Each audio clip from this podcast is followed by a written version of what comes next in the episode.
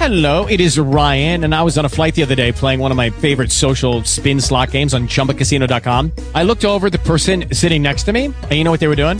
They were also playing Chumba Casino. Coincidence? I think not. Everybody's loving having fun with it. Chumba Casino is home to hundreds of casino-style games that you can play for free anytime, anywhere, even at 30,000 feet. So sign up now at ChumbaCasino.com to claim your free welcome bonus. That's ChumbaCasino.com and live the Chumba life. No purchase necessary. VGW Group. Void where prohibited by law. See terms and conditions. 18 plus. Judy was boring. Hello. Then Judy discovered ChumbaCasino.com. It's my little escape. Now Judy's the life of the party. Oh, baby. Mama's bringing home the bacon. Whoa. Take it easy, Judy. The Chumba life is for everybody. So go to ChumbaCasino.com and play over 100 casino-style games. Join today and play for free for your chance to redeem some serious prizes. ChumbaCasino.com. No purchase necessary. Void where prohibited by law. 18 plus terms and conditions apply. See website for details. The feeling that came to him. It was too vague to be analysed, but it filled him with a desire to fight. It gave him a sense of determination, of which he had never before been conscious.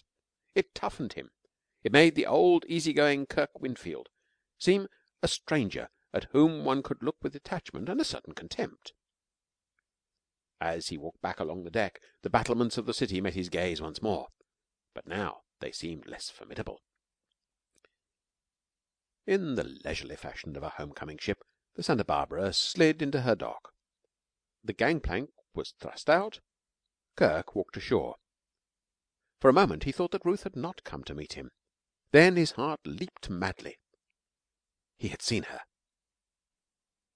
There are worse spots in the world than the sheds of the New York customs, but few more desolate. Yet to Kirk just then the shadowy vastness seemed a sunlit garden. A flame of happiness blazed up in his mind, blotting out in an instant the forebodings which had lurked there like evil creatures in a dark vault. The future, with its explanations and plans, could take care of itself. Ruth was the thing of the present. He put his arms round her and held her. The friendly drummer, who chanced to be near, observed them with interest and a good deal of pleasure. The third officer's story had temporarily destroyed his feeling that all was right with the world, and his sympathetic heart welcomed this evidence that life held compensations, even for men who had been swindled out of valuable gold mines.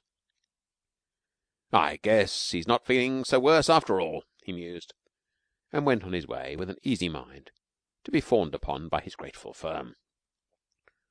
Ruth was holding Kirk at arm's length, her eyes full of tears at the sight. "You poor boy, how thin you are!" "I had fever. It's an awful place for fever out there." "Kirk!" "Oh, I'm all right now.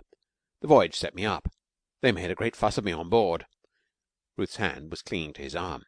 He squeezed it against his side. It was wonderful to him, this sense of being together again after these centuries of absence. It drove from his mind the thought of all the explanations which sooner or later he had got to make. Whatever might come after, he would keep this moment in his memory golden and untarnished.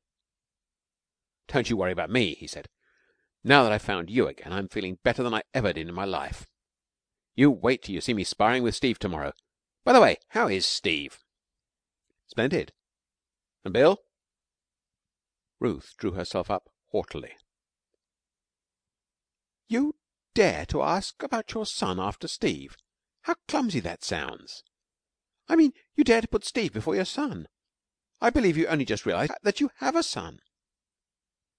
"I've only just realized there's anybody or anything in my world except my wife." "Well, after that, I suppose I've got to forgive you.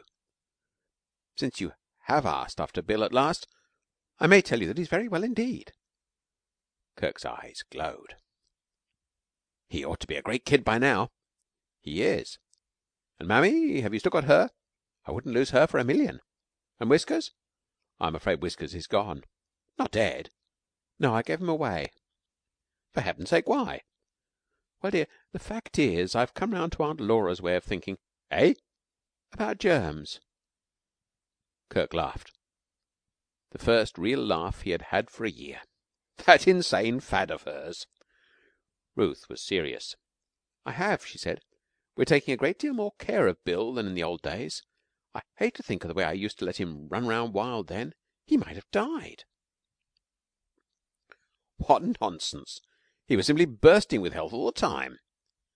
"I had a terrible shock after you left," Ruth went on. "The poor little fellow was awfully ill with some kind of a fever. The doctor almost gave him up. Good heavens! Aunt Laura helped me to nurse him, and she made me see how I had been exposing him to all sorts of risks, and, well, now we guard against them." There was a silence.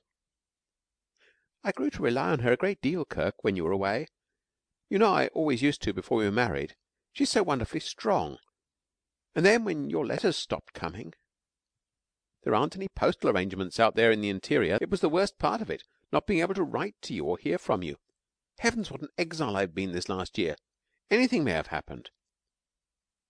"Perhaps something has," said Ruth mysteriously. "What do you mean?" "Wait and see. Oh, I know one thing that has happened. I've been looking at you all this while, trying to think what it was. You've grown a beard. It looks perfectly horrid." "Sheer laziness. It shall come off this very day. I knew you'd hate it." "I certainly do. It makes you look so old." Kirk's face clouded. "I feel old." For the first time since he had left the ship, the memory of Hank had come back to him.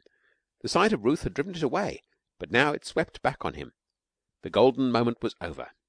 Life, with all its troubles and its explanations and its burdening sense of failure, must be faced. "What's the matter?" asked Ruth, startled by the sudden change. "I was thinking of poor old Hank." "Where is Mr. Jardine? Didn't he come back with you?" "He's dead, dear," said Kirk gently. "He died of a fever while we were working our way back to the coast." "Oh!" It was the idea of death that shocked Ruth, not the particular manifestation of it. Hank had not touched her life. She had begun by disliking him and ended by feeling for him the tolerant sort of affection which she might have bestowed upon a dog or a cat. Hank, as a man, was nothing to her, and she could not quite keep the indifference out of her voice. It was only later, when he looked back on this conversation, that Kirk realized this. At the moment he was unconscious of it, significant as it was of the fact that there were points at which his mind and Ruth's did not touch. When Ruth spoke again, it was to change the subject. "Well, Kirk," she said, "have you come back with your trunk crammed with nuggets? You haven't said a word about the mine yet. I'm dying to know." He groaned inwardly. The moment he had been dreading had arrived more swiftly than he had expected. It was time for him to face facts. "No," he said shortly. Ruth looked at him curiously.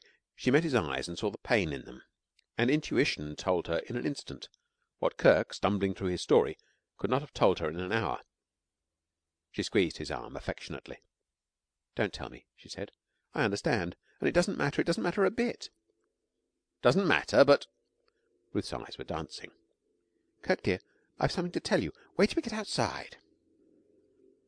"What do you mean?" "You'll soon see." They went out into the street. Against the curb a large red automobile was standing. The chauffeur touched his cap as he saw them. Kirk stared at him dumbly. "In you get, dear," said Ruth. She met his astonished gaze with a smile of triumph. This was her moment, the moment for which she had been waiting. The chauffeur started the machine. "I don't understand. Whose car is this?" "Mine, yours, ours. Oh, Kirk, darling, I was so afraid you would come back bulging with a fortune that would make my little one look like nothing. But you haven't. You haven't. It's just splendid." She caught his hand and pressed it. "It's simply sweet of you to look so astonished. I was hoping you would. This car belongs to us. And there's another just as big besides, and a house, and, oh, everything you can think of. Kirk, dear, we've got nothing to worry us any longer. We're rich." End of Book 2, Chapter 1. Recording by Tim Bulkley of BigBible.org.